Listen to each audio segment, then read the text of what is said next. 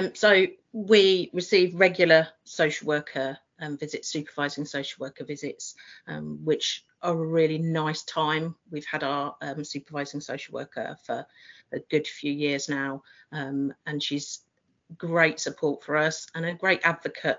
Um, you end up as a foster carer working with lots of dis- different agencies, especially when you have a child with disabilities, um, even more so. Um, and it's it's great to have somebody that knows the child as well, has been on your journey with that child, um, to you know to really kind of be be on hand really to give you some advice. And we've also had um, access to the buddy system. So when we first started fostering and things were all a little bit strange and different for us, it was really nice to speak to somebody and say, you know, this is a whirlwind. How do I cope?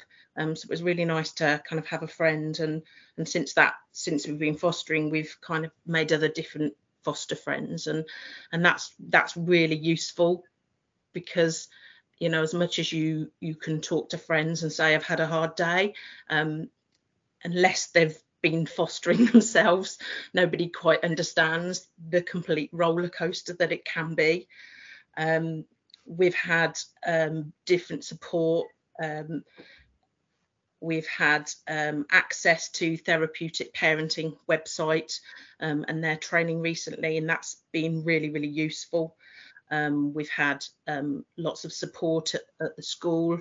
Uh, we can have different social workers coming in and, and support so we can get the right education in place for, for our young person.